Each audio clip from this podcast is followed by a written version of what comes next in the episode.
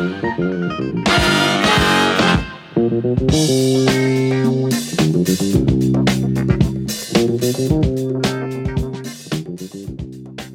Всем привет! Вы слушаете новый номерной эпизод подкаста «Похоже, я фотограф». Мы на какой-то момент немножко разошлись друг от друга, пообщались с разными людьми. Вот Георгий ушел разговаривать с Максимом Зарецким, за что тебе, кстати, большое спасибо. Мне очень понравился ваш эпизод. Мы с Ваней обсудили какие-то свои темы, которые изначально вообще не должны были превратиться в полноценный эпизод подкаста и записывались как скорее после шоу. А, но в результате сейчас мы снова собрались вместе, чтобы продолжить обсуждать тему когнитивных искажений. Привет, ребят. Привет. Хай. Что снимали фотографы? Вопрос, да, который бы да, блин. унаследовали от другого подкаста. Сегодня была худшая погода в году в Москве. Это который как снег, который на самом деле дождь. Снег, сначала дождь, потом снег, потом снегодождь, и вот в это вот все. Я пошел снимать пленку. Я купил Илфорд и загрузил его в Зенит. И вот эту черно-белую пленочку я доснимал сегодня, наконец, отдал ее на проявку, на сканирование, посмотрим, что там получилось. Я снимал э, свадьбу своего брата двоюродного. Я знал, что там будет фотограф свадебный, который, типа, подруга невесты, но я, естественно, не мог, просто меня аж колотило. Типа, как же так? Я не буду снимать, что кто-то будет другой меня фотографировать. Меня аж э, сковывала эта мысль. Я в итоге вышел с честью из этой ситуации и просто припер зенит на свадьбу и сделал несколько фотографий ЧБшных. Типа как Андрей вот э, меня фотографировал на свадьбе. Я тоже теперь пленочный свадебный фотограф. Ох, как приятно, что эта традиция которую мы заложили в прошлом году, до сих пор идет в твоей семье. Глядишь, так и дальше будет. Когнитивные искажения мы обещали обсудить вторую часть, если людям понравится. И мы получили действительно позитивные отзывы, и вы, наши слушатели, захотели узнать продолжение всей этой, я не знаю, темы, этой истории. Но прежде чем мы перейдем к ее обсуждению, у нас есть рекламное сообщение от нашего партнера и спонсора этого выпуска. Это магазин PyOptics. PyOptics – это собственно, магазин оптики. Из названия, да, понятно. Вы можете его также найти в интернете как э, аббревиатуру PYE, то есть PI. Ребята сами позиционируют себя как э, молодежную оптику. Они сами признают, что это звучит немножко странновато, и им пришлось потом очень долго избавляться от имиджа вот таких типа ничего не знают, но зато молодежные. Ну, нужно было перейти в статус людей, которые шарят в оптике, и нужно было получить вот это признание, да, от покупателя. Его они, в общем, получили. Они делают очки, они делают оправы и недавно, насколько я понял, они еще начали делать и линзы в том числе. Но главное отличие от, эм, наверное, классических магазинов оптики – это то, что вам не нужно идти в больницу, проверять свое зрение, все вот эти тетеньки в очереди, потом тетеньки в кабинете врача, которые приносят вам целые коробки и там вот эти увеличительные лупы. Вы смотрите в одну, вы смотрите вторую, читаете буквы. Всего этого там нет. У них есть современный нормальный офис оптометриста в магазине. Вы можете зайти, вам вам все там померят, глаза посмотрят, посоветуют, какие вам нужны соответствия на увеличение или уменьшение изображения. А дальше вы сможете выбирать очки. Они в основном все в таком casual стиле, но пару раз в год компания выпускает очень кричащие, экстравагантные оправы для очков. А кто-нибудь из вас, кстати, очки-то вообще носил, ребят? У кого-нибудь зрение есть плохое здесь? Или только я с этим имел опыт? У меня жена носит очки. Не, я без очков тоже. Слава богу, чуть-чуть пока. Я носил очки, и я помню, я носил очки, это уже давно было, и еще раньше я их получил, но вот когда мне нужно было получить очки, пришлось, да, ездить как раз в больницу, потом еще в другую мы ездили, чтобы точно удостовериться, правильно ли мне проверили зрение, и вот это все. Потом еще покупали дорогие оправы. В общем, в интернете, конечно, все значительно проще. В современном мире, в принципе, тоже проще, когда ты можешь зайти прямо в магазин, там тебе все проверяют, и ты покупаешь. И для вас, для наших слушателей, у нас есть промокод, который даст скидку в 20% на товары в этом магазине, на очки, на оправы. Промокод «Борода», он будет также указан в описании к этому выпуску подкаста. И также в описании к этому выпуску подкаста будет ссылка, поэтому если вдруг кому-то нужны очки, э, оправы для очков, может быть, то проходите в описании к нашему выпуску подкаста или заходите на сайт PyOptics, вбивайте промокод «Борода» и получайте скидку 20%. Когнитивное искажение. Ну что, Мы остановились, что мы чрезмерно доверяем чужому мнению, да, и Теперь настало время обсудить оставшиеся когнитивные искажения, которые попали в твой материал. И мы приложим, опять же, ссылку на материал Георгия в его блоге на когнитивные искажения и как они сказываются на фотографии в том числе. И я вот вижу, что первым пунктом у нас стоит быть недостаточно самокритичным. Ты можешь чуть подробнее рассказать? Чрезмерно доверять чужому мнению не стоит, так и своему тоже чрезмерно доверять не стоит. Точно не доверять никому. Всегда сомневайтесь. Вот смотри, скажем, как э, критически более-менее воспринимать чужое мнение, я понимаю. Ну, то есть сверить его с выборкой мнений других людей. И более-менее станет что-то понять. Плюс, возможно, подкрепить это какими-то фактами, почитать самому, где-то что-то проверить. А как ты можешь э, оценить свое мнение? Как это сделать? Точно так же. То есть а, поговорить с другими людьми, почитать и так далее. Мне каждый раз, когда я рассказываю о самокритике, вспоминаются уроки музыки, как я ходил на флейту к своему преподавателю, и он демонстрировал, собственно, этот эффект. Когда ты сам играешь, ты вообще не слышишь своих ошибок. Ну вот совершенно. А когда ты слышишь, как играет другой человек, мы там обычно по один, два, по три человека занимались одновременно, и когда занимается другой человек, ты слышишь все косяки, ты слышишь, э, где он ложается ритмом, где он фальшивит, берет не те ноты, где он э, динамики налажал, еще что-нибудь. Взгляд со стороны – самый мощный инструмент для э, самокоррекции. Единственное, что я отметил бы, что в моем материале, на который мы приложим ссылку, немножко другая классификация дана. Дело в том, что выпуск первый мы записывали еще до того, как я закончил работать над статьей. И после этого я решил немножко изменить ее структуру, переложив все когнитивные искажения на такую матрицу из наших э, повседневных задач, которые обычно перед нами как каторгами стоит. Например, как мы лажаем, когда мы э, выбираем новую технику, например. Или как мы лажаем, когда мы подбираем фотографии для того, чтобы загрузить их в сеть какую-нибудь. Или как мы ошибаемся, когда мы оцениваем чужие фотографии. Ну, в общем, подход общий, но немножко по-другому классифицирован квалифицированы, поэтому в точь-точь того же, о чем мы вам здесь сегодня расскажем, да, то есть просто мы заканчиваем предыдущий подкаст, но как бы подкаст подкастом, а статья статьей, там тема общая, а структура разная. А я просто хотел сказать, что интересно вообще у нас психика устроена. Вот смотри, мы недостаточно самокритичны по отношению к себе и не видим косяков в наших работах зачастую, если мы не получаем какую-то оценку со стороны. Но в то же время я вот вспомнил, э, я смотрел фильм «Экспериментатор» о социальном психологе Стэнли Милграме. Он делал ряд экспериментов, самые известные не касаются той темы, о которой я сейчас хочу сказать, но в том числе фильм затрагивает тему, которую тоже установил Стэнли Милграм, что когда человек вот снимает кого-то другого, то он нормально относится к различным изъянам в его внешности. Допустим, он говорит, да ты что, ты хорошо выглядишь. Но при этом человек, которого снимают, в нем всегда включается режим гиперкритика. То есть он становится гиперкритичен к своей внешности на фотографии. И вот получается, что к своим, скажем так, навыкам мы недостаточно самокритичны, но при этом к себе на фотографиях мы чрезмерно критичны. Знаешь как, я бы немножко иначе это повернул. Просто настолько любим себя, что не можем позволить себе выглядеть плохо. То есть мы себя оцениваем настолько высоко, что когда сталкиваемся с реальностью, разочаровываемся. Ну да. А и тогда получается, что у этого одна и та же м, природа. Да. Как, блин, интересно. Кто подумал. Но ты часто замечаешь за собой, что ты недостаточно самокритичен. Да. Но меня редко критикуют, но я уверен, что там тоже много различных проблем, которые я просто не замечаю в силу своей неопытности. Ну вот мнение со стороны хочешь? относительно твоих последних снимков, которые ты выкладывал в Инстаграм? Сейчас, подожди, что я там выкладывал-то? Горы. Ну, пейзажи различные. Ну, это я переобрабатываю старые чукотские фотографии, которые не выкладывал до этого. То есть, когда-то я их не оценил, а сейчас просто выкладываю, чтобы было что выложить. Ну, так и давай. Мне прям режет глаз. Горы светятся ореолы вокруг э, гор у тебя возникают. То ли ты перекрутил контрастность, то ли еще что-то. На каждом снимке они светятся.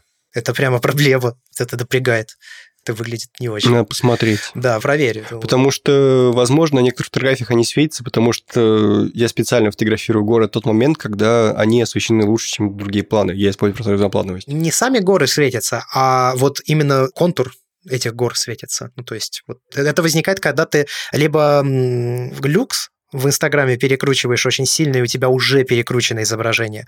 Либо когда ты контрастность перекручиваешь, такое может быть. Но опять же, это надо прям сильно перекрутить. Может быть, я не обращал внимания, честно. Знаешь, как вообще происходит? Я прихожу вечером домой, и меня просто славляют. Катя играет в PlayStation, а я сижу и редактирую старые фоточки. Меня просто вот, знаешь, как рисование такое. Я, кстати, посмотрел то, что Ваня рекомендовал с Бобом Россом этим уроки рисования. Да, действительно, вот для... Хотя к 30 уже ближе, нормально. Ничего, по пивку можно съесть, посмотреть. Вот я прям так же вечерком. Я тебе говорю, чувак, вот просто даже можно не учиться рисовать. Просто вот поэтому я понимаю его феномен, почему он такой стал культовый. Популярный. Ну, я также вечером сижу и фотографии, значит, так попробую. Этот профилечек накину, этот профилечек накину. Ну, так попробую. А вот этому облачку мы сделаем друга. Ну да. И у этого деревца будет тоже друг. В нашем мире может быть что угодно. Что угодно. Ну, в общем, возвращаясь к теме, собственно, выпуска, быть достаточно самокритичным, ну, вот смотрите конкретные примеры и конкретные когнитивные искажения, которые с этим связаны. Э, самый прикольный, на мой взгляд, это слепота в отношении когнитивных искажений. То есть мы считаем, что мы когнитивным искажениям не подвержены, а все остальные подвержены. То есть мы же про них знаем, ну, значит, раз мы про них знаем, значит, э, и мы э, от них привиты таким образом, и мы знаем, что к доступности, мы не можем на это клевать. На самом деле клюем абсолютно все. Может быть, мы просто чаще... Нас будет проще со стороны убедить в том, что мы э, запутались, вот. Но в целом умнее автоматически не становишься того, что перечитал Канемана или еще кого-нибудь. Это не так работает, к сожалению. То есть первый пункт – это слепота в отношении когнитивных искажений. Ну, скорее, это, наверное, снобизм. То есть вот это все относится к снобизму, типа я читал, значит, все. Ну, наверное, какая-то часть в этом есть. Но вообще осведомлен, значит, вооружен в данном случае не очень работает как я понимаю. Да. Ну вот, например, ошибка атрибуции. Это психологический феномен. Словарное определение такое. Это склонность человека объяснять поступки поведения других людей их личными особенностями, а свои поступки. Невзгодами со стороны, да? Внешними обстоятельствами, верно. Это вообще частая история. Я сейчас смотрю различные, ну, не прямо сейчас, а вообще весь последний год, сколько я фотографирую, я очень много потребляю контента касательно фотографии в любом формате, который только доступен. Текст, видео, аудио, фото, пофигу, выставки. И я очень часто сталкиваюсь с, с такой штукой, когда люди либо в видеороликах, либо в подкастах говорят что-то в духе, ну вот ему повезло, а вот у меня не сложилось. Вот это как раз, я такой слушаю это все время и думаю, ну, блин, ну что значит ему повезло? Ну, он работал для того, чтобы ему повезло. Он что-то делал, а ты нифига не сделал. И потом говоришь, ну, у меня просто так обстоятельства сложились, что ничего не вышло. А то есть действительно многое зависит в нашей жизни. Но только этим объяснять э, странновато это когнитивное искажение. Действительно. То есть, когда бы какую-то фотографию не сделали, мы готовы назвать тысячу причин, почему мы э, не сделали это, и ни одна из них не коснется нас самих, то есть это не, не наша проблема. А когда кто-то другой что-то не сделал, это потому что он ленивая задница, только поэтому. Я как раз об этом. Это немножко не в тему, но меня реально долбает история, когда вот, допустим, у меня есть с собой фотоаппарат, и я хочу что-то снять, но меня что-то останавливает. Причем не, это не обязательно какой-то страх снять кого-то живого человека, это не обязательно человек. Вот просто бывает такое, что типа такой вот меня что-то подрывает, я, я хочу это снять но что-то меня сдерживает и останавливает, и я не снимаю, потом я ухожу и такой думаю, что за фигня сейчас была? Почему так произошло? У меня тоже такое, да. Может быть, тоже что-то как-то объясняется? Ну вот Ваня сказал, что у нас э, не подкаст, а исповедь, и э, вот можем друг перед другом исповедаться, почему, что у нас за проблемы вообще с головой, что мы не можем остановиться и снять то, что нам хочется. Ну вот э, я, короче, не знаю, чем это проявлено, но вот такое наблюдение у меня за последнее время образовалось. Ну то есть реально у меня была сцена, которую я хотел снять на последней неделе. Я прошел мимо, не снял. В результате прошел день, я еще раз вернулся в это место и все-таки снял. Ну, хотя мог сделать это сразу. Я не понимаю, с чем это может быть связано. Ну, может быть, сейчас дальше, когда пойдем по следующим пунктам, где-то ты себя узнаешь о каком-то когнитивном искажении. Может быть, да. Эффект Даника Крюгер. Довольно известный, на самом деле, феномен. Ну, все знают, что такое. Да? Это ты опять про свое когнитивное скажи, что все знают? Ну, я шучу, ладно. Мы на это второй раз не купимся. Это Антон очень понравилось, когда я говорил про то, что все знают, что все все знают. Ну, тут известный эффект. Когда мы переоцениваем знания других людей, и нам кажется, что все знают то, что знаем мы. Вот это же очевидно. Вот на самом деле ничего такого нет. Вот и э, эффект Даннинга Крюгера вот из, из той категории, про которую вроде бы ты столько раз слышал, что кажется, что все об этом знают, а на самом деле, может быть, кто-то услышит об этом впервые.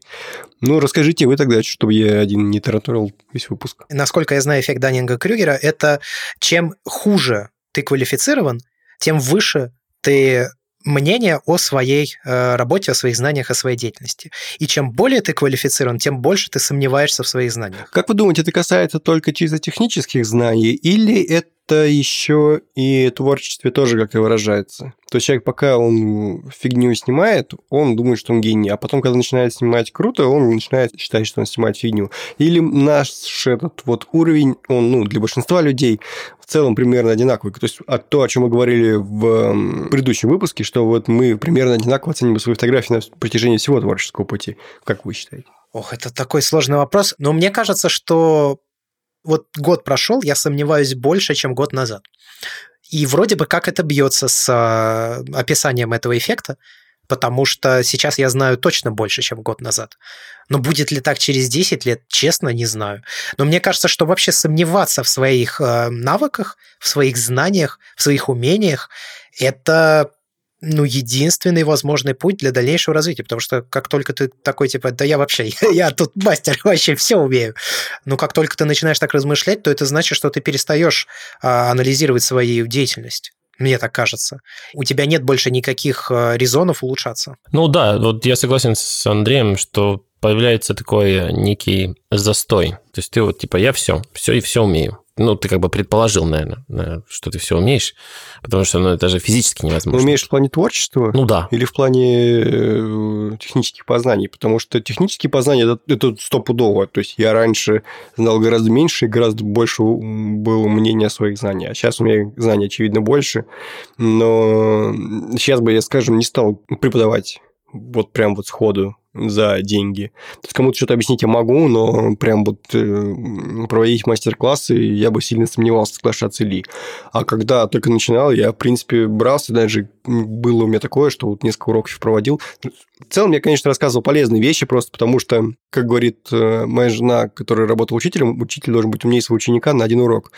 И примерно та же история была у меня. То есть я знал, естественно, больше, чем те, кому я что-то рассказывал, но в то же время э, экспертом я был было никак не назвать, что тогда, что, наверное, сейчас, кто как знать. Пока вы говорили, я думал о том, что я раньше был очень сильно подвержен этому эффекту. То есть я всегда думал, что люди видят вещи, ну, относятся к ним точно так же, как и я. Как только я понял, что для некоторых людей это становится, ну, или какая-нибудь вещь становится в новинку только лишь в силу как бы смены поколений, ну, грубо говоря, возраст нужно учитывать, и люди, которые, ну, грубо говоря, только начинают свой жизненный путь, в силу того, что просто даже времени было недостаточно, чтобы собрать необходимую какую-то социальную базу, базу ощущений и знаний для того, чтобы приблизительно точно так же оценивать, как я сейчас.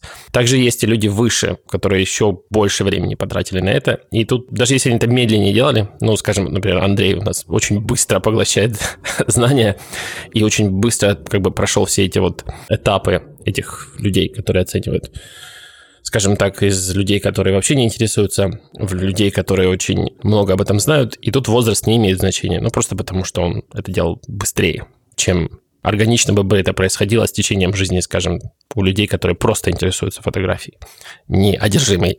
Ну, кстати, я не уверен, что скорость это всегда хорошо. И так вот, если говорить. Потому что мне кажется, что фундамент должен быть достаточно крепок, чтобы не развалиться под грузом того, что ты на него взгромождаешь.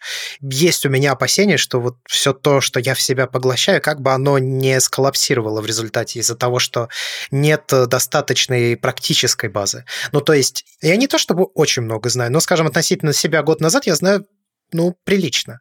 И вот я боюсь, что из-за отсутствия достаточного практического опыта могут быть неправильно истрактованы мною эти знания. Вот, вот этого я боюсь. Меня это очень сильно смущает. Да, это точно. Недооценка практики – это вообще очень у фотографов э, развитая история. Когда нам кажется, что мы все знаем, а на самом деле нифига мы не знаем. Сколько раз я в этом обжигался и сам, и сколько раз видел, как обжигаются другие. У нас в чате это регулярная история. Вот кто в теории вроде знает, как все будет здорово, а на практике все оказывается не так или наоборот пока не попробуешь, не узнаешь, все познается. Собственно, жанровых обзоров вообще не существовало, можно было только по спецификациям сделать однозначный вывод о том или ином устройстве. И то же самое касается более широкого какого-то, например, фотографии пейзажные, кажется, со стороны делать очень просто. Есть же инструкции, все вроде понятно. Даже вот шаблонные такие открыточные фотографии, ну что там делать? А поди сделай. Не так уж и просто оказывается. Много нюансов, которых э, либо не рассказывают, потому что просто забывают про них, ну, и не способны отрефлексировать и запомнить. Много чисто практических сложностей, чисто физических сложностей, потому что встать там в 4 утра и переться на гору ради, со штативом, ради одного кадра, и при этом, может быть, даже ничего и не снять, тоже своего рода удовольствие неоднозначное. А потом на этой горе какой-нибудь порывистый ветер подует, сдует твою камеру, она упадет вместе с этим штативом. И это все такие вещи, которые ты из теории вообще никак не подчеркнешь. Ну, просто ты можешь встретить это упоминание, что там, типа, вешайте дополнительный вес на ваш штатив. Вот у вас там снизу крючочки есть и так далее. А вот здесь у вас еще есть ножки, которые в лед какой-нибудь вгрызаются. Но пока ты сам не переживешь это, ты это никак не используешь. Ну или вот пример э, из моего опыта. Я же снимаю в экспедициях, и там условия довольно тяжелые для фотографа. И в 2000 2017 году я брал с собой Sony Alpha 6000 вместо своей Nikon D600 на тот момент. И мне казалось, что это разумно. Мне казалось, что вот в теории там будет светло, потому что полярный день на Чукотке в это время был. Там мне пригодится кроу-фактор Sony Alpha 6000, и мне пригодится, что она маленькая. Ну, кроу-фактор в том плане, что она будет более дальнобойная. Мне пригодится то, что она легкая более. И казалось, это выгодный размен. Мне не нужны какие-то безумные рабочие ISO, динамический диапазон. Все это как бы не так актуально для меня лично. А в итоге оказалось, что лучше бы я взял обычную зеркальную камеру, поскольку таскать маршруты вообще без разницы, э, что именно, потому что если у тебя дополнительное устройство, оно так или иначе тебя отягощает не в плане веса, а в плане просто того, что тебе нужно какую-то хрупкую вещицу засунуть так, чтобы она не разбилась. Или что она будет очень долго включаться, я этого не учел. Или ну, и быстро заряжаться, я этого тоже не учел. И что это будет меня э, напрягать постоянно, я как-то тоже недооценил этот фактор. Вот. И много раз я обжигался на том, что брал с собой всякие хипстерские пленочные старые объективы туда, там типа 80-200 на 2 2.8 никоновские или 85.1.4. И мне казалось, что ну, типа, в городе же мне комфортно ими снимать, значит, там, наоборот, нужно брать э, самые резвые, э, качественные, современные, спортивные, злые стекла, потому что они лучше себя показывают для того, что там снимаешь. Потому что когда тебя трясет сразу в восьми направлениях на вездеходе, сфокусироваться бывает довольно тяжело, когда у тебя оптика старая и медленная. Вот. И такие вот все нюансы, они выясняются только на практике. Э, казалось бы, вот бери себе там микру и снимай, это гораздо удобнее. А оказывается, что удобнее снимать полным кадром. Вот так вот. Это вот, что касается недостаточной самокритики, наверное, добавил бы недооценку того, сколько мы закладываем на обработку фотографий. Но многие люди вообще не закладывают ничего. То есть вот они как-то думают, что это, ну, там, что там, покрутить. Ну что, это легко, это просто, это займет немного времени. Я вот стабильно недооцениваю то количество времени, которое мне потребуется на обработку. Сколько я уже снимаю репортажные съемки, я все время недооцениваю, сколько я их сделаю. Я не знаю почему. Вот что, что со мной не так. Я все время сижу реально полтора... То есть, не надо как рассчитывать. Вот время съемки, вот столько же примерно я просижу с обработкой, и, короче, надо еще умножать на полтора. Где-то вот, назовем это коэффициент прокрастинации. Хорошее название. Знаешь, такое, это будет хорошо смотреться в... Как это? Когда ты счет клиенту предоставляешь, он такой, а что такое коэффициент прокрастинации? 1,5. У кого 1,5, у кого 2, у кого десяточка, может быть. Ну да. Ну и последнее, что касается вот недостаточно самокритики, в принципе, к самокритике можно отнести, конец к самокритике можно вообще отнести все когнитивные искажения, которые мы упускаем. Но я бы хотел еще э, заострить на конкретном примере, когда мы отвечаем на один вопрос вместо другого другого. И этого сами не замечаем. Это очень хорошо было у Канемана рассмотрено. Он приводил в пример людей, которые складываются в какие-то ценные бумаги, как приходит какой-то бизнесмен, видит хорошие машины и думает, дай-ка я вложусь в акции этой компании, ну, какую-нибудь выставку. Вот. А потом выясняется, что его акции прогорели Ну, или не знаю, как правильно сказать, с биржевой точки зрения. В этой терминологии я не очень шарю. А, потому что он ответил на вопрос, нравится ли мне эта машина, а не на вопрос, э, выгодны ли покупать те акции. То есть он просто вот один вопрос заменил другим и ответил на него. Или, допустим, когда благотворительные фонды говорят, давайте спасем дельфинов какие-нибудь, и э, человек вместо вопроса, нравятся ли ему дельфины, вернее, вопрос отвечает, нравится ли ему дельфины, вместо вопроса, стоит ли там, беспокоиться о их э, популяции. Ну вот, еще один пример. А если фотографии привести пример, ну, допустим, я совершил эту ошибку, когда ответил на вопрос, где мне публиковаться. Вернее, как, ошибку я совершил, она не привела к трагическим последствиям, а более того, скорее э, положительную роль сыграла. Это когда я выбрал Telegram как э, платформу для своего блога. Ты его выбрал, потому что он тебе просто нравился ты им пользовался. А мне он просто нравился, да. Мне он как бы ассоциировался с чем-то хорошим. И поэтому я решил, ну, давайте я там запубликуюсь. Все там публикуются, всякие модные блогеры. Я хочу быть таким же модным блогером. Я хочу делать так же. Я не задавался вопросом, насколько подходит вообще моему контенту э, такой формат и насколько вообще Telegram сам по себе перспективная площадка. В 2017 году казалось, что это прям вот э, супер-супер все будут сидеть там. А на практике, мне кажется, по моим ощущениям, Telegram-каналы, может, с тех пор особо и не выросли. Они всех примерно, так как вот на том уровне веселья по количеству подписчиков, они так примерно и висят. Конечно, тут сыграла роль и блокировка в России, но тем не менее. Вот. Ну и, возможно, вы тоже какие-то примеры сможете привести, когда вы вместо одного просто отвечали на другой, и это вам навредило и помогло. Ну вот у меня пока, наверное, с фотографией такого не было, в силу того, что просто я мало по времени фотографирую. Ну, типа, год прошел, у меня пока все вопросы, которые я задавал, как мне кажется, я отвечал, в общем, именно на то, что мне было нужно. Так мне кажется. И ну, так в голову ничего не приходит пока. Ну, смотри, когда ты купил Fujifilm?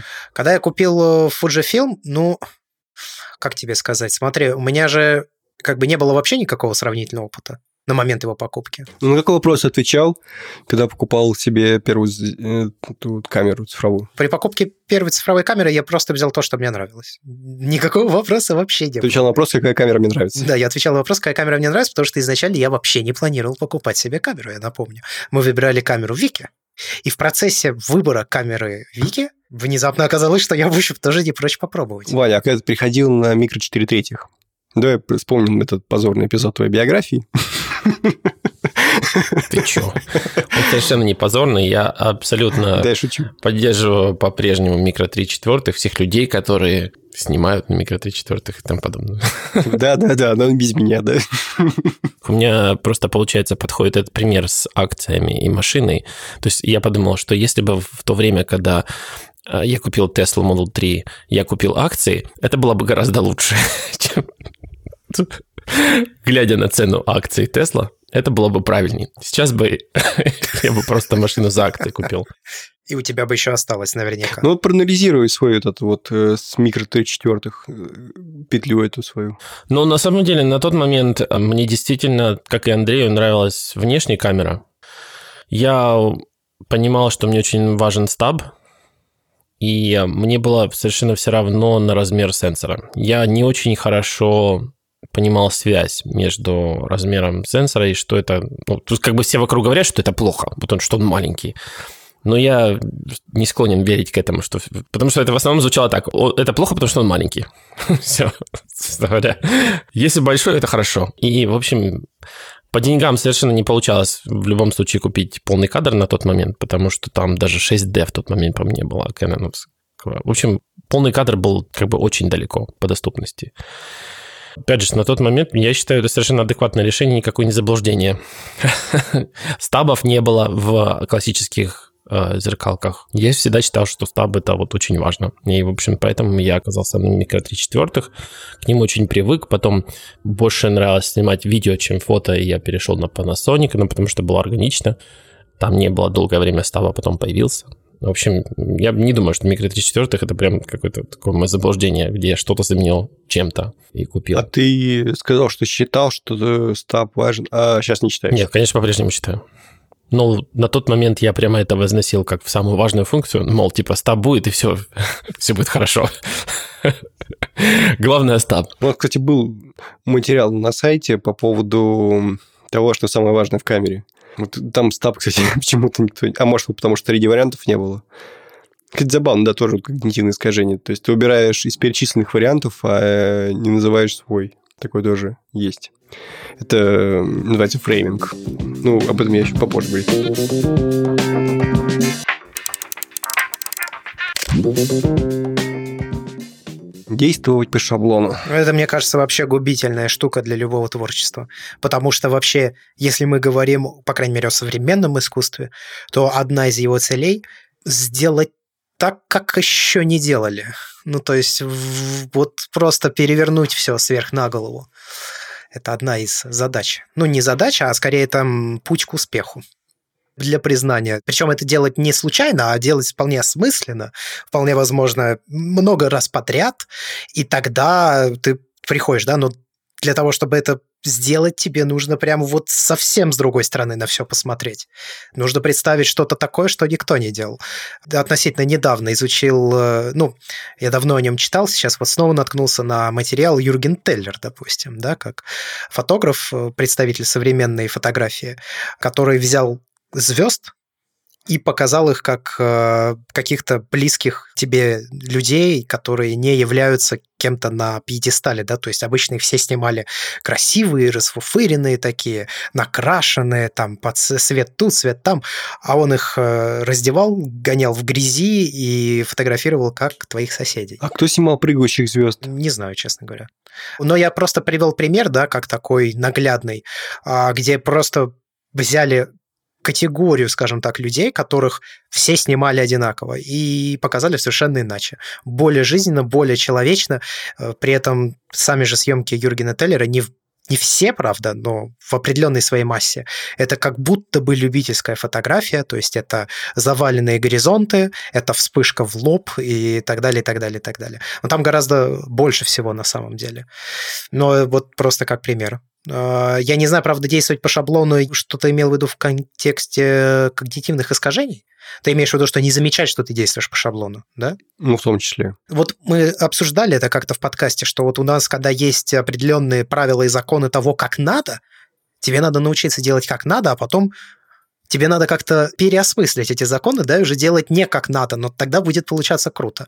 Но вот перестать себя подгонять вот этими на направляющими линиями, что типа вот ты выстроил кадр и такой, нет, ну надо же, чтобы вот это было вот здесь, и ты начинаешь его перекадрировать. Ну вот это, наверное, вот с одной стороны вроде бы как ты просто применяешь свой практический опыт, и навыки теоретические, да, которые знания теоретические, а с другой стороны ты действуешь по шаблону, опять же. Ну да, классический, кстати, пример вот заваливать горизонт. То есть если ты закроешься навсегда, типа нет, горизонт не заваливается никогда, типа все, больше я никогда не завалю горизонт. я всю жизнь его заваливал. И в этот момент ты, в общем-то, да, получается, закрываешься от а, очень интересного творческого исследования. Если ты знаешь, что его не надо заваливать в большинстве случаев, а потом нарушаешь осознанно, контролируемо, только, наверное, в этом множестве вариантов можно найти что-то новое интересное. Я помню, я как-то выложил фотографии свои со стритом, какую-то группу ВКонтактовскую, я тогда уже снимал стрит довольно давно, и э, группа такая была что-то вроде «хочу критики». Ну, в общем, я по приколу туда отправил группу, я уже так канал вел, ты помню, только на заре, правда, существования было. Вот чем мне там написали из критики, в том числе «Заваленный горизонт», «Правила третей», «Режимное время». Я такой посмотрел, господи. Я, для меня это уже все давно стало мемами, шуткой. Если я не снял что-то в эту вот по канону, то, значит, видимо, я решил, что так нужно. А для кого-то до сих пор вот такие вот священные, незыблемые приписные истины, и это удивительно. То есть, э, сколько времени люди должны потратить на фотографию, чтобы постепенно приходить к тому, что это не обязательно. Это же довольно быстро становится очевидным, как, как мне, по крайней мере, казалось. Что если ты будешь делать все все время одинаково, то особенно по таким полудилетантским, на самом деле, советам, типа э, правила третей, тут ты ничего не снимешь интересного. Ну вот, кстати, в оценке фотографий очень сильно помогает, получается, когда ты знаешь, кто ее делал. Ну вот, скажем, если я смотрю ленту и вижу фотографии Андрея и Георгия, и в них завален горизонт, скорее всего, я не усомнюсь в этот момент, что он здесь завален, это осознанное решение, потому что эти люди, они не могли этого не заметить. Я даже не потрачу время на изучение, типа, почему это произошло. Скорее всего, я просто займусь оценкой фотографии, ну, просто по своим внутренним ощущениям. Но если этого человека не знаю, конечно, я начну смотреть на горизонт ну, типа, он завален случайно, или это как это творческий элемент здесь. Лучше здесь стало от этого. Ну, то есть гораздо больше времени уйдет на это, скажем так, на оценку фотографии, чем когда ты уже знаешь человека, что ты знаешь, что это не случайность, и уже, типа, мы этот момент просто проскакиваем. Грубо говоря, если я смотрю фотки моей мамы, там всегда заваленный горизонт. И, как бы, ну ладно, тут я понимаю, что так надо просто смотреть. Я тут на днях снял э, снимок, у меня была вообще идея, я хотел снять серию о том, как проходит зима в Москве. А зима в Москве 27 января, когда я делал эту серию, в ней не было снега. Она, и более того, светило солнце.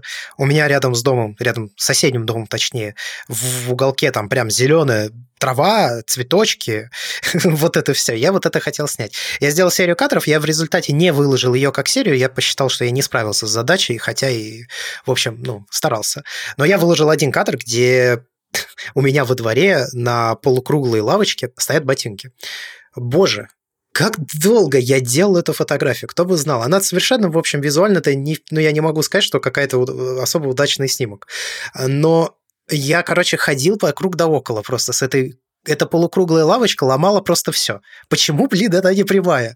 Но в результате я, короче, ее снял вот так, потому что мне кажется, такой ее кроп, такое обрезание этой лавочки, привносит фотографию какое-то раздражение. И это раздражение, это то, что я испытывал, во-первых, во время, когда я сделал эту фотографию, а во-вторых, вообще со всей ситуацией относительно отсутствия снега.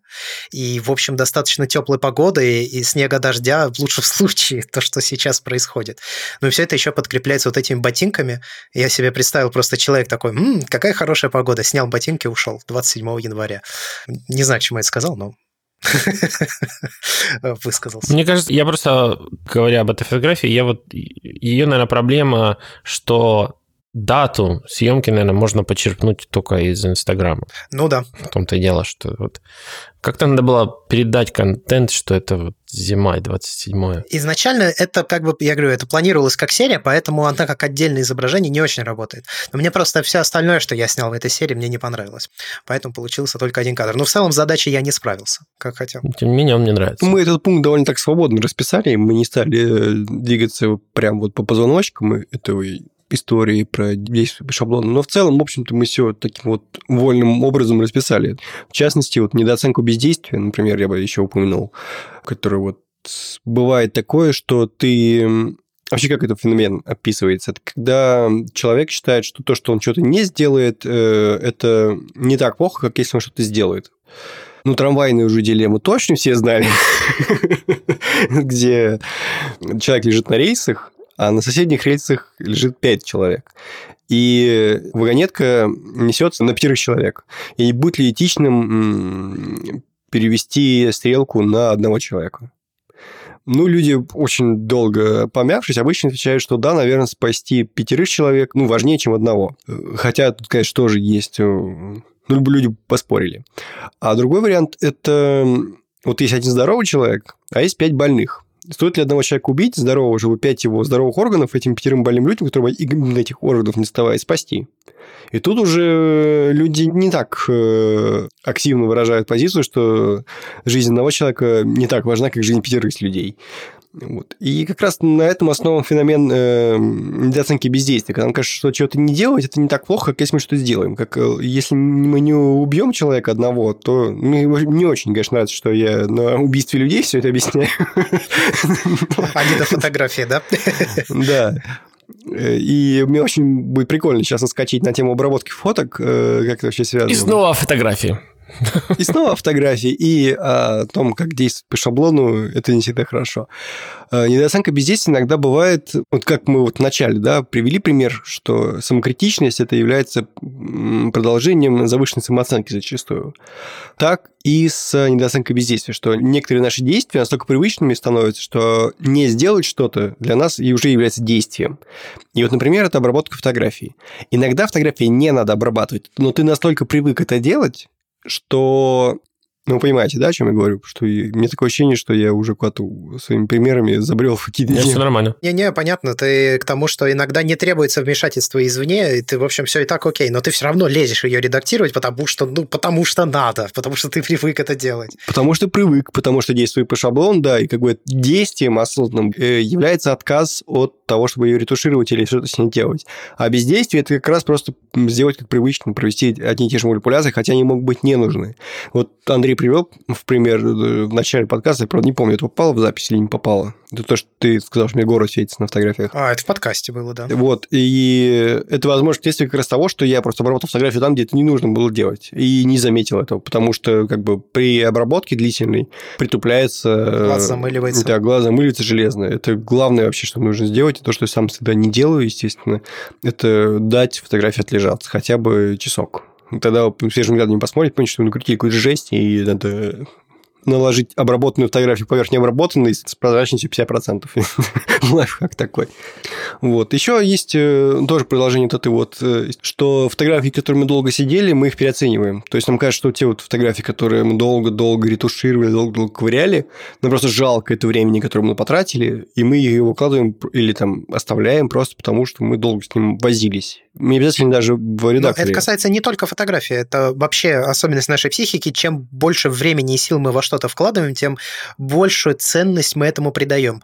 И вот от этого избавиться, мне кажется, практически вообще нереально.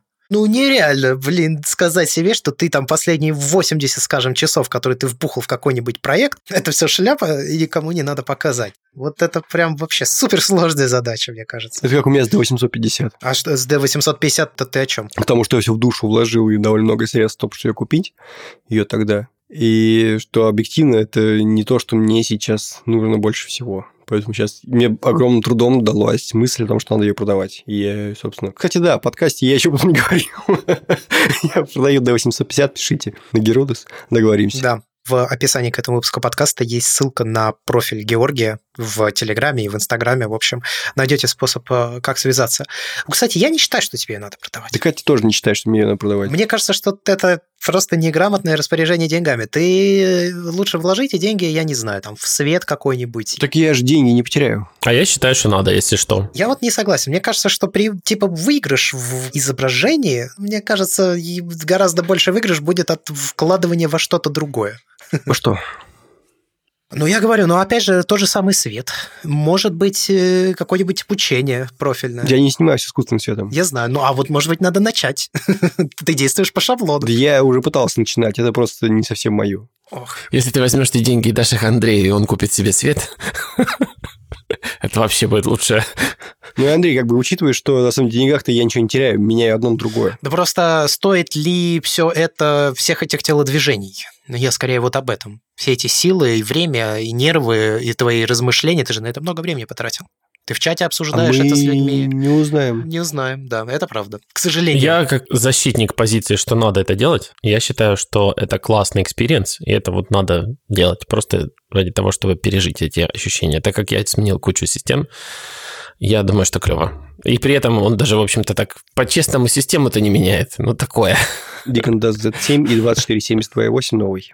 Я, наверное, в подкасте об этом расскажу. Я не помню, в Твиттере я, когда ты покупал D850, я сказал купить Z6 или нет? Да. Вместо. Да, о, видишь, сразу себе кредита в Анге накинул. Я за такую смену, потому что, ну, во-первых, если посмотреть на mindmap, который написал Георгий в своем блоге, чем Z6 будет лучше. И это в основном функциональные вещи, которые, да, действительно, само изображение, мы не увидим разницы, снял это, это на то или на все, но человек почувствует себя более свободным, освободит какие-то ресурсы, которые у него уходят на то, чтобы справиться с D850, и у него из-за этого будут получаться другие снимки, которые он бы принципиально бы не получил на D850. Ну, то есть просто потому, что в силу каких-то вот вещей D850, которые не то что невозможны, нельзя их достичь на Z6, но просто они будут такие, да ну его нафиг, не хочу это делать. Ну просто не так удобно мне будет снимать, да, на нее. Да, просто из-за того, что мне надо будет пройти через такие-то препятствия, через которые я знаю, если я пройду, я получу этот же самый снимок, но вот эта вот лень, которая скажет, да ну его нафиг, и мы вот не увидим этих кадров, которые потенциально может снять на Z6. Вот поэтому я всегда за смену в таком ракурсе. Даже если бы здесь была какая-то потеря денег, хотя я не вижу ее в этих расчетах. Ну, если это действительно так будет, то ну, я тогда, да, поддерживаю тоже смену. Просто если это будет... Единственное, добавил бы, что я же фотографии зарабатываю, и если бы я не зарабатывал, я бы точно не дергался. Есть меня бы D850 э, устраивало вполне, она бы закрывала мои потребности вот, с головой. Я бы прекрасно себя чувствовал, снимал на Алтае все это. Вот. А мне нужно дергаться и контролировать этот финансовый момент и не упустить момент, когда D850 надо продавать. То есть для меня это инструмент, который, в том числе и финансовый инструмент. Вот. А если человек э, не зарабатывает фотографии, мне кажется, D850 это идеальное приобретение. То есть за по соотношению цена-качество это вообще супер, и мне до сих пор очень нравится. Особенно сейчас, когда она так сильно подешевела. Как-то надо донести до Nikon, что если они дадут скидочку на Z7, до Z6. Они будут чаще слышать упоминания Z7 в этом подкасте, чем они могли бы себе предположить. Мне вообще очень интересно, как они выстраивают свою пиар-стратегию. Мне неловко спрашивать, ну вот почему они согласились мне дать камеру? Ну вот как бы почему? Я не СМИ, я не такой уж популярный блогер. Ну, как бы 6 там, тысяч человек – это прикольно, но это не 60 тысяч и не 600. При этом, ну, единственное, что не, вообще нет вариантов, почему они соглашаются давать. Ну, я надеюсь, что их а, до них доходит, что у тебя, если 6 тысяч, это 6 тысяч профильных людей, а у кого-то там 60 тысяч, их хрен его знает кого, их не очень интересует. Но, тем не менее, неграмотное распоряжение деньгами – это же вообще такая штука, которая, как мне кажется, очень сильно развита в любительской, особенно, наверное, фотографии. То есть, когда человек как бы фотографии не то чтобы зарабатывает, но это является его хобби, это его увлечение, глубокое увлечение, потому что фотографии миллион разных вещей, которые вот только дай деньги, оно прям вообще легко их сожрет. Потому что тебе же недостаточно купить камеру, тебе надо то, тебе надо все, тебе надо вот еще вот это поменять, и вот это, и вот сюда штативчика, к нему головушку, и вот и пошло-поехало. Разве нет? С одной стороны, да, с другой стороны, ну вот смотри, немножко затрагивая предыдущую тему, э, стоит ли вообще выбирать отдельную камеру для стрит-фотографии? Вот как ты думаешь? А если вот ты сфотографируешь только стрит или не только стрит? Нет, именно так я спросил. То есть должна ли твоя фотокамера быть удобной для стрит-фотографий? Ну, я не знаю. Это просто, мне кажется, это исключительно вопрос того, какой большой процент от твоих съемок занимает стрит-фотография. Вот я этот вопрос себе не задавал. Я думал, что я снимаю стрит, значит, э, условно D5 мне подойдет. И это было глупостью потому что я просто прикинул, что к чему, и понял, что не так уж часто, на самом деле, стрит я и снимаю. Я вообще придерживаюсь философии, что надо вкладываться и максимально тратиться на то, чем ты пользуешься постоянно. То есть покупать, допустим, какую-то штуку, которую я пользуюсь там раз в год, я бы не стал. То есть, не знаю, покупать Nintendo Switch, чтобы мне было чем заняться в самолете, точно не буду. Потому что я на самолете летаю, ну, сколько часов в году? Ну, не знаю, ну, 20, ну, 25. Но, каждые 25 часов покупать отдельное устройство точно не буду. Вот. Это, ну, при условии, что, естественно, я буду играть только в самолете. И при этом, если там, мне не жалко потратить деньги на смартфон, потому что это устройство, которым я пользуюсь больше всего, с огромным отрывом. И стоит ли брать во внимание стрит-фотографию, если я как бы хочу себя как бы идентифицировать как стрит-фотограф в том числе, или я должен просто как бы смириться с тем, что не так уж часто снимаю стрит, и снимать его можно, в общем-то, и D5, и чем угодно. То есть не брать это во внимание в принципе. Вот. Это, собственно, э, к вопросу о том, Z6, допустим, я выбираю вместо D850, потому что она легче, типа, я буду чаще носить. Да, это ерунда, все, не буду. не так это работает, к сожалению. Скажем так, она не настолько вдобавок меньше, чтобы хоть как-то сказаться на том, легче ее носить или нет. Ну, если с фиксом, то меньше ощутимо все-таки. Ощутимо меньше это какой-нибудь Рика Жар, который ты можешь в карман засунуть, в штанов. Вот это ощутимо меньше. А Z6 ты в карман штанов все равно не засунешь. Ну, это да. Ну, я опять в защиту volume, ну, типа объема. А, вот даже небольшие изменения в объеме могут радикально поменять, какую сумку ты с собой возьмешь на такое мероприятие или всякое. И тут уже мы опять получаем совершенно радикально другие фотки либо со смартфона, либо с нормальной камеры. А разница была там в пару сантиметров, оно не помещалось в сумку. Поэтому, не знаю, я считаю, что даже небольшие изменения в объеме очень важны для камеры. Даже если в весе особо изменений нет, но в самом как бы footprint, как это называется на русском? Ну, размер, отпечаток, да, footprint это типа ее общие габариты. Сама камера Z6 влезет в те места и в те сумки, в которые 850 не влезет. Помещаются такие места, в которые до 850 не поместится. Не, ну я, кстати, вот если вообще в целом говорить, то я согласен, да, что, конечно, размер камеры это очень важно. Причем не всегда маленькая камера это лучше. Причем самое интересное, что за D850 топит человек, у которого даже батареи нету в камере. Типа, потому что, ну, просто мне нравится легче камера. И вот совершенно он-то знает, вот, что если камера была бы тяжелее и больше, он бы не брал с собой. Это ты про себя? Нет. Про тебя. Про тебя. Про меня? Про тебя. Так у меня есть большая камера, у меня есть маленькая камера. Так, у меня есть сравнительный Вообще опыт. этот момент, когда нужно понять для себя, нужна ли новая камера, его надо очень четко научиться идентифицировать. И очень многие когнитивные искажения нам мешают в этом. Например, вообще какой вопрос нужно задать себе, чтобы ответ на него был тем самым ответом, который как бы и приведет к правильному решению в итоге. Надо четко понять, без приехки ко всем остальным камерам, чем тебе твоя камера не устраивает. Ну, просто вот посмотреть на нее и дать на ответ. Я могу сказать, меня моя камера не устраивает тем, что она дешевеет. И я не могу на ней использовать новую оптику. Но если вы смотрите на свою камеру и не можете сказать, чего конкретно вам в ней не хватает, не оглядываясь на другие камеры, вот именно вот конкретно вы и ваша камера, то менять ничего не надо. И э, этот вот эффект, э, очень много когнитивных искажений, даже не буду их конкретно перечислять, которые побуждают нас к тому, чтобы купить что-то новое. Например, та же Z6, она очень популярна в нашем чате. Если о чем-то говорят постоянно, ты постоянно об этом думаешь. И создается иллюзия, что она у всех, и тебе тоже надо. Вот это вот я понимаю, что я подвержен этому искажению. В принципе, вообще вся реклама так работает, что многократное повторение, мы, кажется, в предыдущем выпуске обсуждали, что многократное повторение так работает. Вот. Плюс, опять же, у многих ребят в чате есть личный опыт, этот вот, и личному опыту мы доверяем больше, чем каким-то статистическим и абстрактным показателям этот эффект, как он называется, я, к сожалению, не записан. Но, в общем, смысл в том, что вот персонализированное мнение, вот чем хороши блоги личные, почему они популярны так, вот именно потому, что довериться личному человеку, который выглядит как эксперт, нам проще, чем довериться, ну, мы об этом вкратце упоминали, когда говорили про авторитеты, чем статистической какой-то выкладки, цифрам мы верим почему-то меньше, чем людям. Может, это и правильно в какой-то степени. Ну, цифры не все рассказывают, это точно.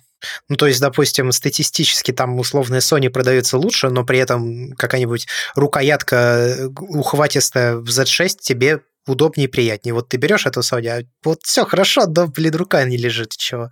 И что делать? Ну, я могу сейчас начать перечислять кучу эффектов, которые удерживают меня на D850. Это, например, эффект э, ну, консерватизма, просто, в принципе, что хочется быть консерватичным. Консервативным. Консервативным. Все, я уже начинаю заговариваться. Следующий, это пример, это рационализация после покупки. То есть, ты сделал вывод, что эта камера тебе нужна, ты ее купил, и после этого убеждаешь себя о том, что ты сделал правильно. Это это реверсивная психология. То есть в народе на зломомет морожу уши. То есть все снимают на беззеркалке, а я вот буду снимать на зеркалку. Тоже есть такой эффект.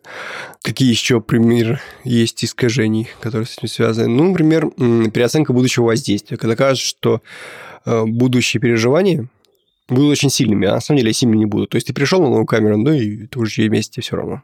У вас такого не было? Да, это так происходит постоянно. Но не в случае с камерами, у меня не такой большой опыт их смены, а скорее вообще в целом, ну вот я могу так про смартфоны сказать. Ну да, у меня тоже с гаджетами. Да, уже очень давно нет вот такого благоговения и трепета, как было в 2012-2013 году, когда я их менял просто как перчатки за год что-то там 14 или сколько смартфонов, больше даже, по-моему, я уже не помню даже сколько. Но суть в том, что тогда прям, да, тогда это были очень яркие впечатления, для меня это была новая такая сфера, очень интересно. А сейчас, короче, выходит новый телефон, ты смотришь, понимаешь, что да, он будет лучше, и да, ты получишь какой-то заряд позитивных эмоций от смены, но ты его меняешь, и проходит буквально пара-тройка дней, и все как было в старь, и ничего нового, и, в общем, зачем менял? Ты понимаешь объективно, ну, объяснить объективно, почему ты его сменил, ты можешь. Рационализация после покупки, да. Скажем так, ты продолжаешь получать удовольствие от вот этих нововведений, которые появились, но это не такое удовольствие, которое, условно говоря, может стоить 100 тысяч рублей или 50 тысяч рублей. С камерами у меня такого нет. У меня бывает подрывает э, как раз неграмотно распорядиться деньгами, просто купить, потому что вот, э, ну там, типа, три причины, скажем. Но потом я бью себя по рукам, говорю, подожди день, ты другую камеру захочешь. Проходит день, ты хочешь другую камеру, ты опять себя бьешь по рукам, проходит еще день, и ты уже никакой не хочешь. Ну, то есть вот у меня такое бывает, да, меня прям такой, прям вот зайду-ка я сейчас на Авито, как посмотрю-ка я, и потом такой, что-то смотришь уже 25-ю камеру и думаешь, зачем вообще? Ну, типа, я что-то получу, что-то потеряю, а самое главное, принципиально для меня ничего не изменится. Я не стану снимать от этого лучше. У меня, ну, может быть, в чем-то станет удобнее, в чем-то станет менее удобно. Но я лучше эти деньги вложу в какое-то другое развитие свое. Как я уже говорил, там может быть обучение, может быть свет, может быть какие-то... Вот мне сумка нужна, да, мы обсуждали в после шоу, мне реально нужна сумка. Я вот это, блин, я чувствую, мне нужна сумка. Мне проблема возникает с тем, что у меня есть сейчас. Но хорошая сумка стоит много, и пока не могу позволить себе. Поэтому пока что подождет. Ну, ну как-то так. Ну, если отходить потихонечку от камер, то вот эффект привязки есть такой, который очень эм, подробно рассмотрен того же Канемана. Если пример приводить, и сразу понятно вообще, о чем он, этот эффект, Apple, когда показывала новый XDR дисплей свой, она перед этим показывала монитор Sony, если не ошибаюсь. Как они называются? Референсный. И показала стоимость этого монитора 40 тысяч долларов. Без относительно того, лучше ли или хуже ли монитор XDR новый, Apple, важно было показать что-то сначала за 40 тысяч долларов, а потом, чтобы люди не сходили с ума о стоимости нового монитора, уже показать что-то за 6 тысяч долларов. В этом исключается эффект привязки. То есть, смотрите, вот 40 тысяч долларов, а мы за 6 продаем. И в данном случае рационально никто не сравнивает. Люди смотрели сначала вот на эту стоимость, а если бы они показали сначала старый свой дисплей, допустим, Thunderbolt дисплей, вот, типа он стоил 1000 долларов, и смотрите, насколько этот лучше, но он стоит 6, эта сумма воспринималась бы большей. А так как бы после того за 40 тысяч это вроде уже и ничего. То вроде уже и немного, да. Да, да. вот мой эффект привязки. Apple вообще, говорю, по когнитивным искажениям они большие молодцы. Но есть наверняка тоже какое-то название, и наверняка это тоже когнитивное искажение. Вот, допустим, есть некая сумма, которую ты не готов потратить на какой-то вид вещей. Ну, допустим, вот для меня таким переломным моментом в свое время были наушники, а, было кресло, была камера, да, то есть, э, скажем, вот кресло дорогое у меня, и выложить 100 с чем-то там тысяч рублей за него, ну, прям вообще никак не поворачивался. Я три года или четыре зрел, или два э, года зрел просто к тому, чтобы его купить. Но в результате я его купил, я безумно им доволен. Это, наверное, лучшая вообще инвестиция за последние много лет относительно моего здоровья и самоощущения. Но теперь уже отметка в 100 тысяч за кресло не выглядит как что-то такое невероятное. И, то есть у тебя нет вот этого, знаешь, ну еще раз не повторю. Уже все, ты уже преодолел вот эту психологическую отметку. Возвращаться к ней еще раз повторно уже проблем никаких нет. Это как телефон купить за 100 тысяч. То же самое на самом деле. Или AirPods которые стоят новые 20 тысяч почти, да. или даже больше. Благодаря тому, что предыдущие стоили 10, как-то на 20 тысяч проще решиться. Вот тебе достаточно один раз преодолеть какую-то отметку психологическую, и второй раз к ней снова подойти и снова вот потратить такое количество денег достаточно легко. И я уверен, что это тоже, конечно же, когнитивное искажение. Но я не знаю его название. Это оно и есть, на самом деле. Это тоже эффект привязки. То есть это другая, скажем так, его просто форма, да? Ну, да. Ты привязываешься не сравнительно что тебе показали, а сравнительно того, что ты сам сделал. Ну вот, это, кстати, как э, пробежать какую-нибудь длинную дистанцию. Или в тренировках у нас вот там было, мы сделали по 750 махов с гирей. Когда мы сделали 500, повторять 500 вообще не хотелось, но сейчас мы сделали 750, и 500 уже, в общем, не выглядит как что-то очень большое, как, в общем, 750 можно повторить. Но до этого казалось, что просто, ну не, ну что, это слишком много. Вообще большинство этих терминов были разработаны в экономической я об этом говорил в предыдущем подкасте, в экономической теории, это поведенческая экономика. И большинство вообще всех этих советов, они все имели чисто финансовое приложение. И, в частности, это неприятие потери, например, следующее искажение, которое я хотел сказать, было тоже довольно подробно разобрано. Смысл в том, что мы не до получить боимся что-то меньше, чем что-то потерять. Ты лучше скинешь 5-10 тысяч рублей с какой-то вещи, которую ты продаешь, чем не продашь эту вещь. Да, чем просто дашь 5 тысяч человеку, грубо говоря, другому. Ну да, да. То есть ты продашь эту вещь за 10 тысяч, э, как планировал, и 5 тысяч, допустим, просто отдашь кому-нибудь другому. Ну, грубо говоря, так. Ну, можно, да, так сказать. То есть э, у тебя возникает мысль, что почему-то она не продастся, если ты сейчас не скинешь 5 тысяч она продастся. Но у тебя, конечно, убеждение совершенно другое. Вот он здесь и сейчас человек перед тобой. Ну ладно, давайте 5000 скинем. Что уж делать?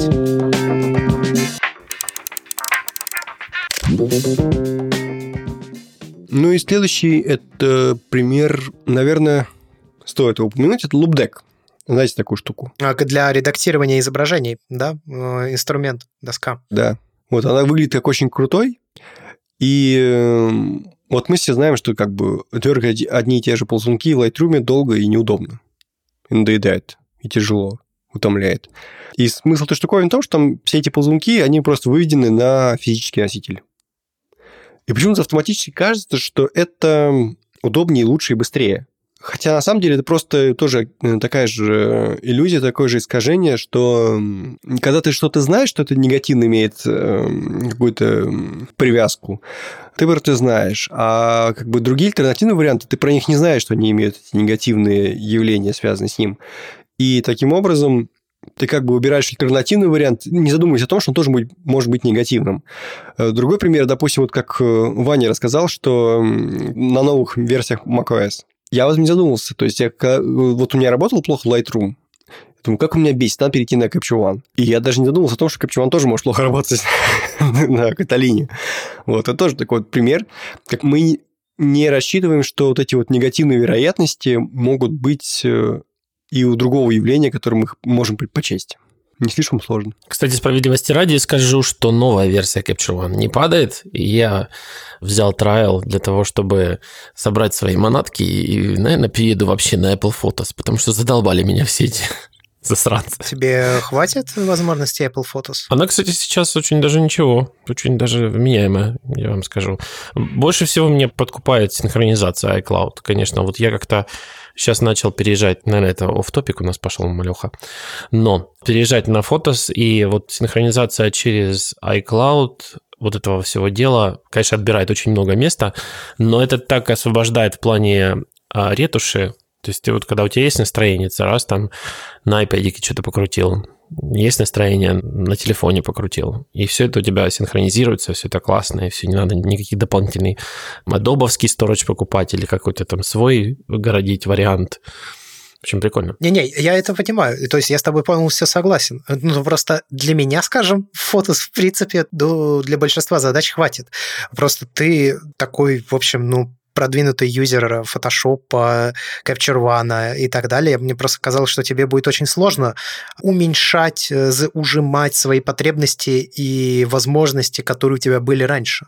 Нет? Как я последний раз проверил, фотос, я удивился, насколько в нем всяких ползуночков появилось в редактировании. Я плюсую, кстати, И да. в целом я не наткнулся на то, чтобы, ну, какой-то камень преткновения. Вот этой штуковины нет. Я не очень много провел времени, должен сказать, честно и не делал такого какого-нибудь продвинутого редактирования, но я все... Вот от Photoshop я тоже ушел, и это Affinity фото, и там тоже не хватает некоторых элементов Photoshop. Но я лучше себя как-то урежу в этих вещах, чем вот дальше буду поддерживать этот весь колхоз с адобами и, и капчерванами. Что ж, ну вообще, да, ты голосуешь рублем, но я считаю, что это правильно. Единственный способ, как ты можешь повлиять на разработчиков и сказать им, что тебе не нравится, что происходит с продуктом, не платить за этот продукт. Ну да. Так они, правда, при этом рекордную прибыль недавно объявили. Ну, то есть, смотри, вот сейчас Иван отказался, а завтра 20 Иванов отказались. Сегодня рекордная прибыль, завтра падение относительно этой рекордной прибыли. Даже все еще может быть высокое, но просто падение. Это уже повод задуматься в мире, где всем рулят акции. Ну, мне кажется, конечно, фотокомьюнити, оно такое достаточно инертное. Ну, то есть, они будут а, ныть, страдать, но дальше платить. Типа, ой, все плохо, все, все кошмарно, ну, что делать? Пойду заплачу еще 30 баксов. Да, еще дам денег. Ну, в моем окружении, на самом деле, много кто перешел с фотошопа. То куда? Но направление исхода однозначно угадывается. Но это мое окружение. По нему я бы не стал делать выводов. Очень стрёмно делать какие-то выводы в подкасте о когнитивных искажениях. Сразу тебя за руку ловят. Да, на основе выборки. Можно ли назвать, э, что таким образом, но если ты бы сделал выводы, то ты бы игнорировал законы восприятия информации? Да, огромное количество. Просто можно сидеть и отдельный подкаст на эту тему записать, где бы я налажал. Ну, собственно, это еще одно когнитивное искажение, то есть вроде бы как вот все тебе показывает, да, все данные, которые у тебя есть, что вот это не так, или наоборот, вот что-то вот так работает. А ты такой типа, не, нет, это все же не так работает, я в этом уверен. Вот такое же бывает у вас? Да, у всех бывает. Фотографии, давайте какие-нибудь примеры приведем, когда вот все говорят, что это не так, а ты такой, типа, нет, нет, вы не правы. Я прав, вы не правы. Вы все врете. Даже не знаю. Сложно конкретный пример привести, потому что для этого нужен конкретный пример. Нужна конкретная фотография, про которую вот я говорил, что тут надо делать так, а все со мной не согласны. Ну, я недавно попер против большого количества людей с Пинхасовым, очень много со мной людей было не согласны.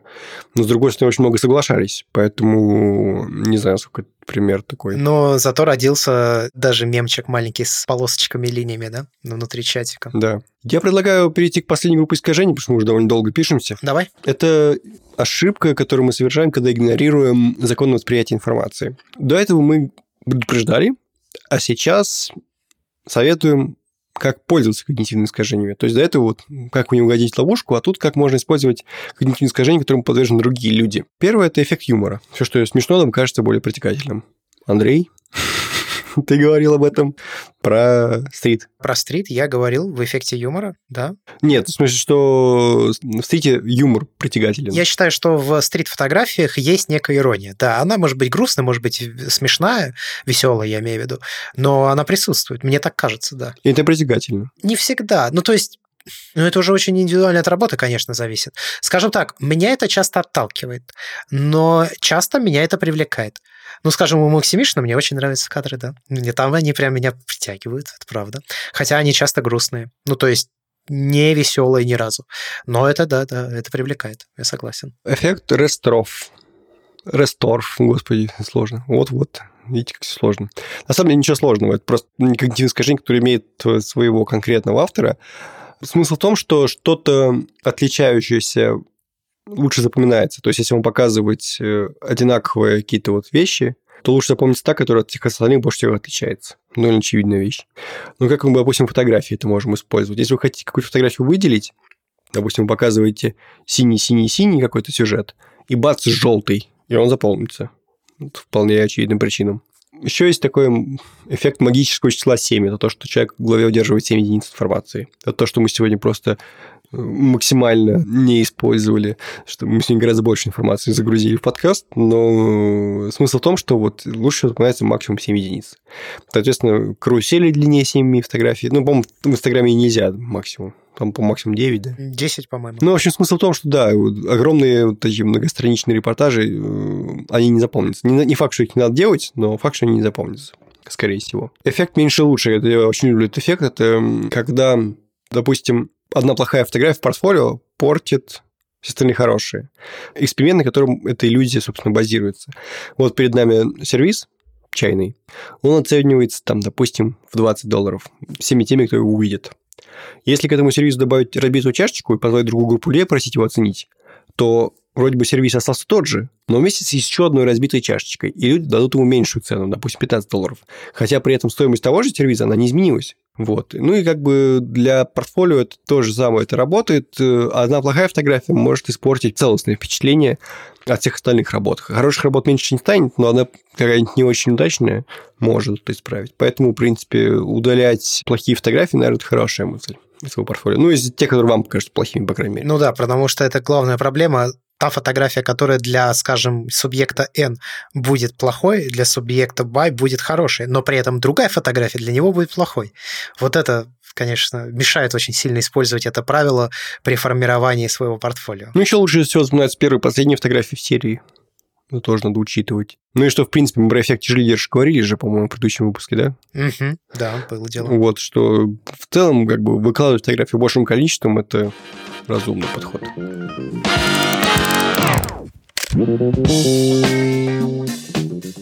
Что ж, ну и за этим, наверное, можно заканчивать. У нас, кстати, закончились когнитивные, точнее, когнитивные искажения это не закончились, но те, которые мы хотели обсудить в контексте фотографии, они подошли к концу. Большое спасибо, что слушали этот выпуск подкаста. Если вам нравится, что мы делаем, то у вас есть несколько вариантов того, как вы можете поддержать наш проект. Первое – поставить оценку в iTunes и написать комментарий. Второе – зайти на сайт merchfrom.ru и купить там э, наш фирменный мерч. С, э, это худи, это майки, это какие-то шапки, там есть есть логотипы похожие «Я фотограф», покупайте. Мы имеем с этого маленький процентик, но самое главное, просто вы будете таким образом показывать другим людям, что вы слушаете наш подкаст. А также еще вы можете поддержать нас на сайте patreon.com slash и получать доступ к дополнительному аудиоконтенту, который мы записываем к каждому выпуску нашего подкаста. За исключением одного. Вот один эпизод, к сожалению, после шоу лишился по независящим от нас причинам. А за этим все. Будем прощаться. С вами были три человека. Я Андрей Барышников. Я Геродос. Он Маффин, а он Один. И Иван Воченко. Собрались. Пиявка, пряник и бог. Все так. И еще раз хочу поблагодарить спонсора этого выпуска, компанию PyOptics, магазин оптики. Напоминаю, что по промокоду «Борода» вы получите скидку в 20% на оправы и очки. И более того, этот промокод работает даже если вы просто придете в магазин, а не зайдете через интернет и введете его на сайте. Всем до скорых встреч. Пока. Всем пока. Счастливо. Come on, come over. As fast as you can. You're afraid that you won't like it, but you don't understand. One thing,